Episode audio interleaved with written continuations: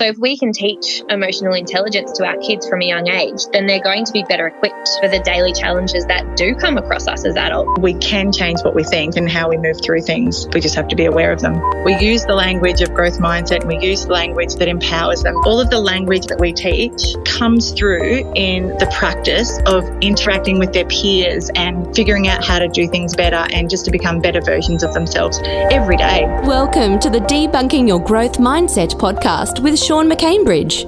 In this podcast, we will unpack practical ways to help you grow and build on your current mindset and challenge old habits so you can see the potential that's within us all and learn how to get out of your own way.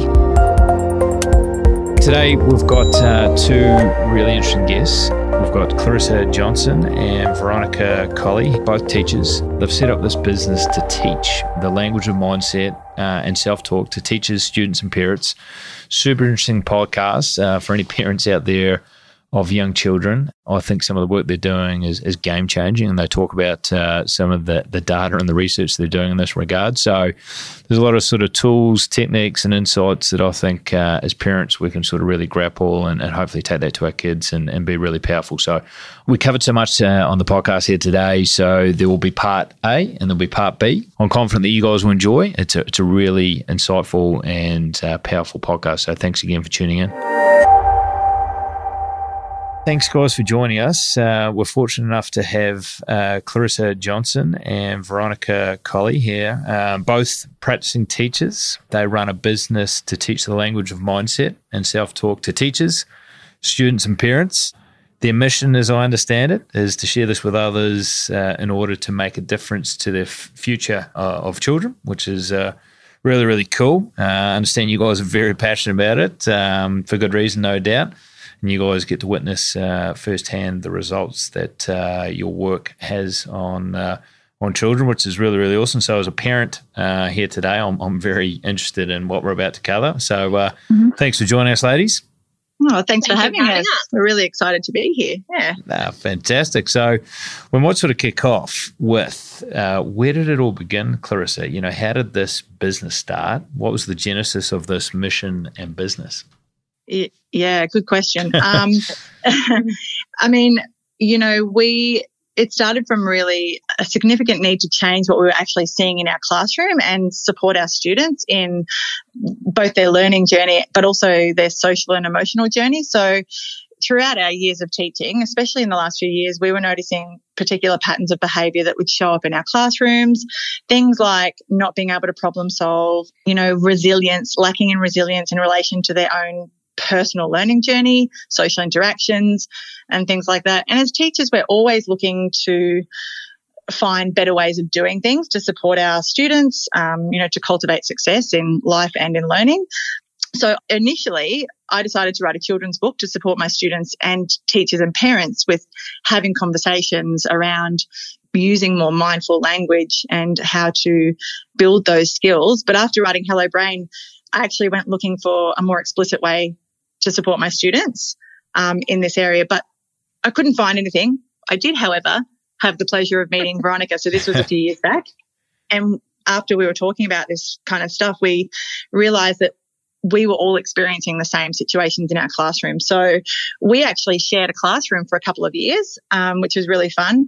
And in that time, we actually decided to do a research paper to see if we could explicitly teach the language of growth mindset and how it would impact our kids. So language around self talk, building persistence and resilience, and to see what the outcomes could possibly be and if we could actually make a significant difference.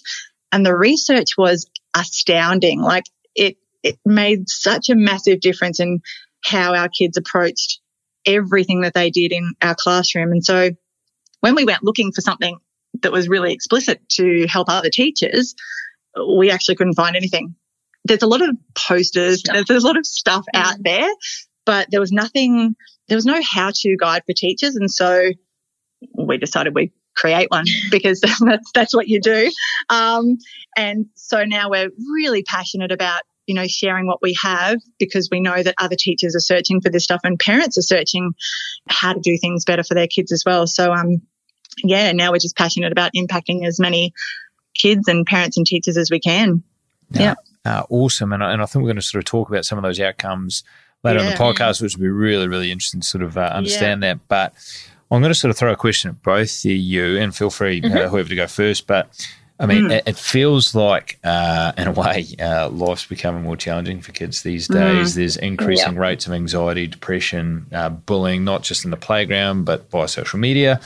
Uh, so mm-hmm. I'm really keen to understand how your Talk to Your Brain program is supporting teachers, parents, uh, and staff with a how-to guide, like you talked about before, uh, and language to build resilience, persistence, and improve self-love and attitude for your students. Can you talk us through that? Mm. Yep. Absolutely. Um, so the program Talk to Your Brain, it has sections on all of those topics you've just mentioned, among others. Um, and that's because they are so vital. And we believe that explicitly teaching them we can improve the well-being of our children.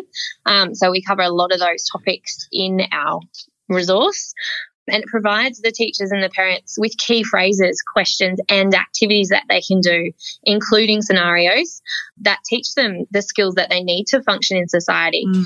The growing rate rates are really concerning with um, anxiety and depression and bullying. They're really concerning, especially in the age, and the age yeah. is getting younger and younger, which is scary. So the whole premise behind TTYB is to equip the students with skills and tools and language well before they need intervention. So we do anti-bullying day every year with a lot of other schools and we talk about strategies with the kids if they're being bullied, but we need to be explicit about building resilience and self-love as well. Because mm. we often, you know, we, we often think, what if we actually taught our kids from a really young age how to access this language that is positively powerful for both themselves and the people around them. Like if we could completely change their futures and how they move through life by teaching this language, levels of anxiety and depression would, I absolutely believe, mm. would decrease significantly. Mm-hmm. And actually, one of the schools that has taken on our program um, did some pre surveys, which we provided with them to find out about their students' self worth and their value and their self talk. And um, the survey data from the one class that had implemented Talk to Your Brain compared to the other classes that had only collect, collected the initial data was absolutely incredible. So the students who hadn't had any exposure to any of the language around, you know, dealing with their emotions and self talk and their value and all of that kind of information was showing all red in terms of data. So what that meant was their self worth, their self value was really low. Because one of the questions is, do I, like yourself? do I like myself? Mm. And it's really sad to see so many kids say no. Say no to that question. But the class who had actually had exposure to talk to your brain i think what was six months. six months yeah. of it came out mainly green. So they had one red. had, yeah. So for us you know like seeing the difference that it makes and like if you think about society today and the levels of anxiety and the levels of depression and even youth suicide mm. like for us i just it, it's heartbreaking to see knowing that we could intervene a lot earlier to give these kids the skills and tools that they actually need. And that data was enough for that school to then go, we want that program in every class. So yeah. they've since taken it on, which is awesome. Really cool. Yeah. Wow. I mean, such a big impact. Uh, and I think, uh, you know, giving this the the kids the the skills and the techniques and the language to navigate some of those challenges that come, uh, mm-hmm. it's just so powerful. Because I think uh, when you're unaware of what's taking place and you've got no strategies to deal with that, yeah, often that can spiral, right? And and, and over time it become a really big problem. And in the worst yeah. instance, like you say, culminating in in suicide, which is just so sad. So um, yeah. it's uh, it's amazing. So really, really looking forward to some of the stuff we're going to cover here today, which would be good. But mm-hmm. I spoke to a, a neuroscientist uh, a couple of weeks ago on a podcast, and super interesting mm-hmm. person. She coaches CEOs, hedge fund managers, really successful people. And, and the two areas that she isolated that she spends the most time with her, obviously adults, is coaching mm. around emotional intelligence and resilience. Yeah. So, how to regulate and manage your emotions, and then how to persevere and weather the storm in pursuit of your goals. So, if you could only nail or focus on a couple of key things with kids, what would they be and why? I have to agree. Emotional intelligence is massive. We are all, as children or adults or whatever stage of life we are in, we always have to face things that come at us, whether they're challenging or not. And they do require us to manage our emotions. But without being provided with strategies on how to do this, unfortunately, a lot of people turn to negative coping mechanisms like overeating and overindulging in food, alcohol, drugs. So if we can teach emotional intelligence to our kids from a young age, then they're going to be better equipped for the daily challenges that do come across us as adults. Mm. And being able to identify emotions in other people is also massive in um, emotional te- intelligence, and it's vital. We're constantly going to come across things in life that involve people, whether it's our relationships in our family or our work life or with study, personal relationships. Being able to identify emotions in other people is going to strengthen these relationships and make for more positive interactions. I think the other thing, if I could nail it, would be self love. These mm. kids need to understand that they are valuable and they need self worth. And before anyone else can love them, they need to love mm. themselves when something bad happens. Mm. Because if they don't, they blame themselves and they're a lot harder on themselves, mm. which then affects their confidence in different situations that they're going to come across in life. So I think self love is just Oh, absolutely huge. And we talk about, um, you know, kids just being inherently worthy. Oh, that's it. You know, yeah. they don't have to do anything. They just they're inherently worthy of yeah. this incredible life, but they don't see that because you know we grow up and we're you know taking on the language of what's around us and mm. and um, you know conditioned to think differently, unfortunately. Mm. So we need to give them those strategies. Yeah, yeah. Well, I mean, I think that's really interesting. And can you give any sort of data around that via the the, the research you've done, like? Yeah, I, I, I, don't know what scale you, you do it on, whether it's one to 10 in terms of self worth, self love. Like, are, are, people or kids generally at an, an eight or a seven or a five? Or give us a bit of context, uh, if you can, around you know where you've seen the data to lie. At the beginning of the year, when I um, collected some data on my class, and I've got a grade five class, so they're 10 and 11, I reckon I've got 24 kids.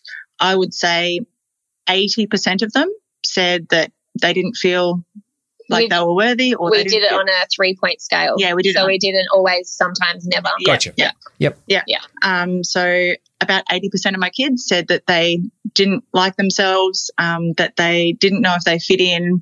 That they didn't know if they should be here. Yep. That was that was massive for me. Reading that data from a nine year old i was like what do you mean you don't know if you should be here? Like yeah. they question why they're here Wow. Mm. And just to give the listeners a bit of context, it's not like you guys are teaching, and my understanding, correct me if I'm wrong, in a low socioeconomic no, location. No. You're in quite an, an affluent, successful yes, part of Brisbane, yes. right? Yes. Yeah, so that's um, yes. I think it's even more profound when you look at it in the context that most people would say that those individuals have got a reasonably good environment uh, as a general rule. Yes, oh, absolutely. absolutely. And that school we were talking about before that's taken it on recently, they are a very low socioeconomic area. Mm-hmm. So to see that they can change the self worth of their kids and that we are slowly changing the self worth of our kids here into completely diverse areas just proves that it can be done. Absolutely. So, mm. Clarissa, can you sort of share with us, you know, what are the signs you see with children with a fixed mindset? And what do you sort of see as the things that contribute to that? Uh, mm-hmm. and any sort of tips for us to sort of prevent that uh, building momentum? Yep. What we see is frustration, giving up easily when anything resembling a challenge appears. Mm. We see meltdowns, tantrums, refusal to even have a go. We hear a lot of negative self talk and language, beating themselves up. I've got a kid who, at the beginning of the year, would, you know, hit his head on the table when he thought he'd done something wrong because, you know, that means to him. It meant he was a bad person. So all of those things. And it's just heartbreaking to see that stuff. And what contributes to all of that is just a lack of strategies, a lack of awareness of themselves, how they fit in, um, who they are as people. Also, a lack of awareness of um, how it impacts other people. And partly, excuses from themselves and parents. So when you hear parents say, Oh, I wasn't very good at maths either, or mm. I was like that, you know, mm. I was like that as a kid. I mean, it's just, it's, you know, it's not, the intention is very pure. Yes. But that contributes to, you know, oh, well, if mum was like that or if dad mm. was like that, then that's how I am. And there's no changing that because you know, I'm part of this family. How do we prevent it? Well, good question because we searched for years on how to, you know, change this. But I think really explicitly, a couple of different ways. Explicitly teaching is the first step. But also, I think most important is being mindful of our own language as adults because and I say this all the time kids are not born with this language. Kids are not born with this mindset. You know, we talk about kids, you know, learning how to walk. They don't get up, fall down, and go, oh, it's too hard. You know, so they're not born with this mindset, but it's kids are the world's greatest mimics, right? So mm. they mimic what they hear, what they see, and they're products of their environment. So we're always going to have challenges and struggles, but in terms of moving forward as parents and as teachers, I don't think we can fully prevent it, but we can significantly reduce it because we're always going to face challenges. But how kids move through those challenges and the attitude surrounding those can be completely changed by being aware of what we're saying and how we show up and also teaching the strategies that they need. It's really good insight. It, it, sort of seems to be by design or default the language we're using is often being projected onto our children. Mm. Um, and, and, they're obviously picking up on that. And, and obviously, the example yes. used is, oh, I wasn't very good at maths either. Sort of yeah. saying, well, that's okay. We're both in this together. You know, just accept that that was the way it was for me. Uh, and therefore, it might be the way for you rather than going, you know what, over time, and uh, you know, yet, you know, we haven't yet yes. mastered that yet. And we'll talk about that powerful word in a moment. Yes. and I, I, my kids laugh when I tell them this, but um, I say to them, I've said to them a few times, you know, your thoughts aren't actually real. And they're like, they look at me and they question it. And I said, well, you know, you're not born with these thoughts. We take it on from the people around us, from our environment. I said, so if they're not real because we're not born with them, we can actually, we actually have the power to change them. So, um, you know, they do laugh at me when I say that, but that's the reality. Like we, we can change what we think and how we move through things we just have to be aware of them. Absolutely. Just just talking back briefly to that last question around the uh, lack of self worth and self love, mm. would you say either by data or via your own sort of observations that the majority of those people that rate poorly in that would suffer in silence? They wouldn't be communicating that to friends or their parents around their lack of self worth. Mm. I don't mm. think I don't think kids talk about that stuff. No, no. I think it shows. I think it shows up in other ways. It shows up in you know. Um, yeah, and I think through. I, I suppose it's not formal data as such, but by you know we've been teaching for between between between two of us about thirty years, and the amount of kids that in a primary school setting, so they're between five and twelve years old, that need to go and get professional mental health mm. stuff support, support stuff, stuff support, um, and talk to professionals about what it is that they're feeling is probably the thing that Mm. you know it's a, it sends alarm bells and when we have parent meetings and we say hey have have you done this with your child because we have real concerns mm. i think that's informal data that we observe in our classrooms mm. that point, point us in that direction with that belief about their low self-love yeah, wow. Now, really, really interesting because I think that's a dangerous thing when they're concealing that on their own and trying to process mm. that on their own. It's one thing mm. sharing mm. it and leveraging people around you, but if they're suffering in silence, I think that's obviously a dangerous place to be. So that's, uh, mm. yeah, I assume that would be the case, but I'll just sort of delve on that a little bit. I mean, Clarissa, uh, insights are great and frameworks are great and all these mm. learnings are great, but how do we take these practical everyday learnings uh, and embed meaningful change? Yeah. Because uh, I think, you know, I, I read uh, one of your blogs that I liked, uh, you know, excellence isn't an act, excellence is a habit. So how do we get yes. those habitual things moving mm-hmm. rather than just, oh, that, that that's a great insight. But, um, uh, you know, five weeks later, have I done anything with that? No. So what, what's your sort of take yeah. on that? Yeah. So I think the insights for like for us are the explicit language, right? So it is all of that um, stuff that we teach. But for us, and I can speak for both of us, I think like it's not just once a day for a few minutes. It's not just, oh, well, you know, this is what it is. Excellence is a habit, you know, um, and that's it. Like this language is used for us every situation, all day, every day in our classrooms. And I acknowledge that, you know, we have a little bit more experience in using this language than other people, but it is practice, you know, that comes over time to, um, you know, for, for people who are learning this stuff. But part of the learning is where I mess up. And I mess up a lot, but I, you know, where I get it wrong and where I've reacted in a way that's less than ideal and actually being open to that and sharing that with the kids. And I actually ask the kids to give me feedback on how to do it better.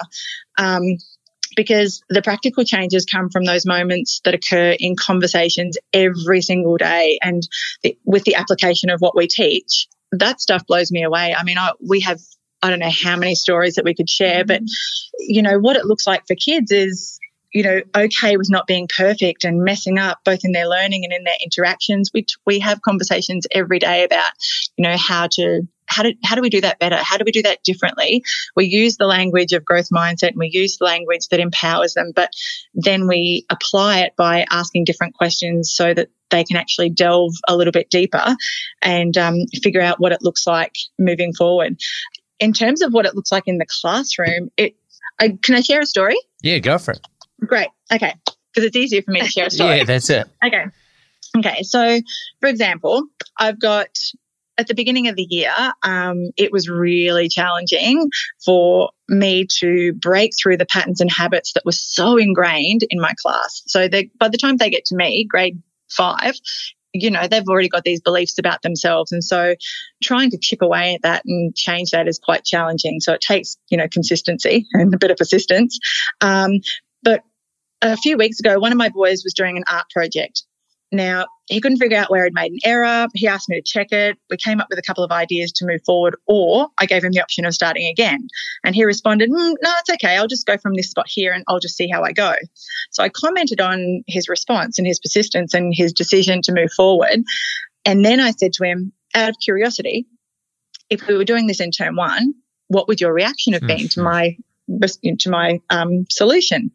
And this kid didn't miss a beat. He just said, "Oh, I would have screwed it up, threw it, threw it in the bin, and I would have walked out." Hmm. And um, it doesn't seem like much when you talk about it, but it's such a small, simple, powerful mm-hmm. thing that. But that's the stuff we see every single day. So, you know, all of the stuff that we teach, it, all of the language and all of those insights that we teach, it comes through in the practice of interacting with their peers and figuring out how to do things better and just to become better versions of themselves every day, every day. That's fantastic because I mean, uh, at uh, year five, you know, throwing a paper in the, in the bin and, and giving up yeah. and, and all that stuff, it's not that profound. But, you know, year 12, if that yeah. habit continues, right, and it's all yes. getting a bit tough, and then you, you, you exercise that strategy or you know negative habit, yes. uh, then that can have a pretty profound impact on, on you if that sort of uh, is allowed to gain momentum. So, yeah, I think that's a really good insight. Mm. We've just concluded now part A of this podcast. Uh, I trust you're enjoying. Um, now, don't forget to tune in to part B, uh, which you'll find uh, in the same source that you got part A. Uh, but I know for certain that uh, some great insights in Part B as well. So uh, appreciate you tuning into the next segment.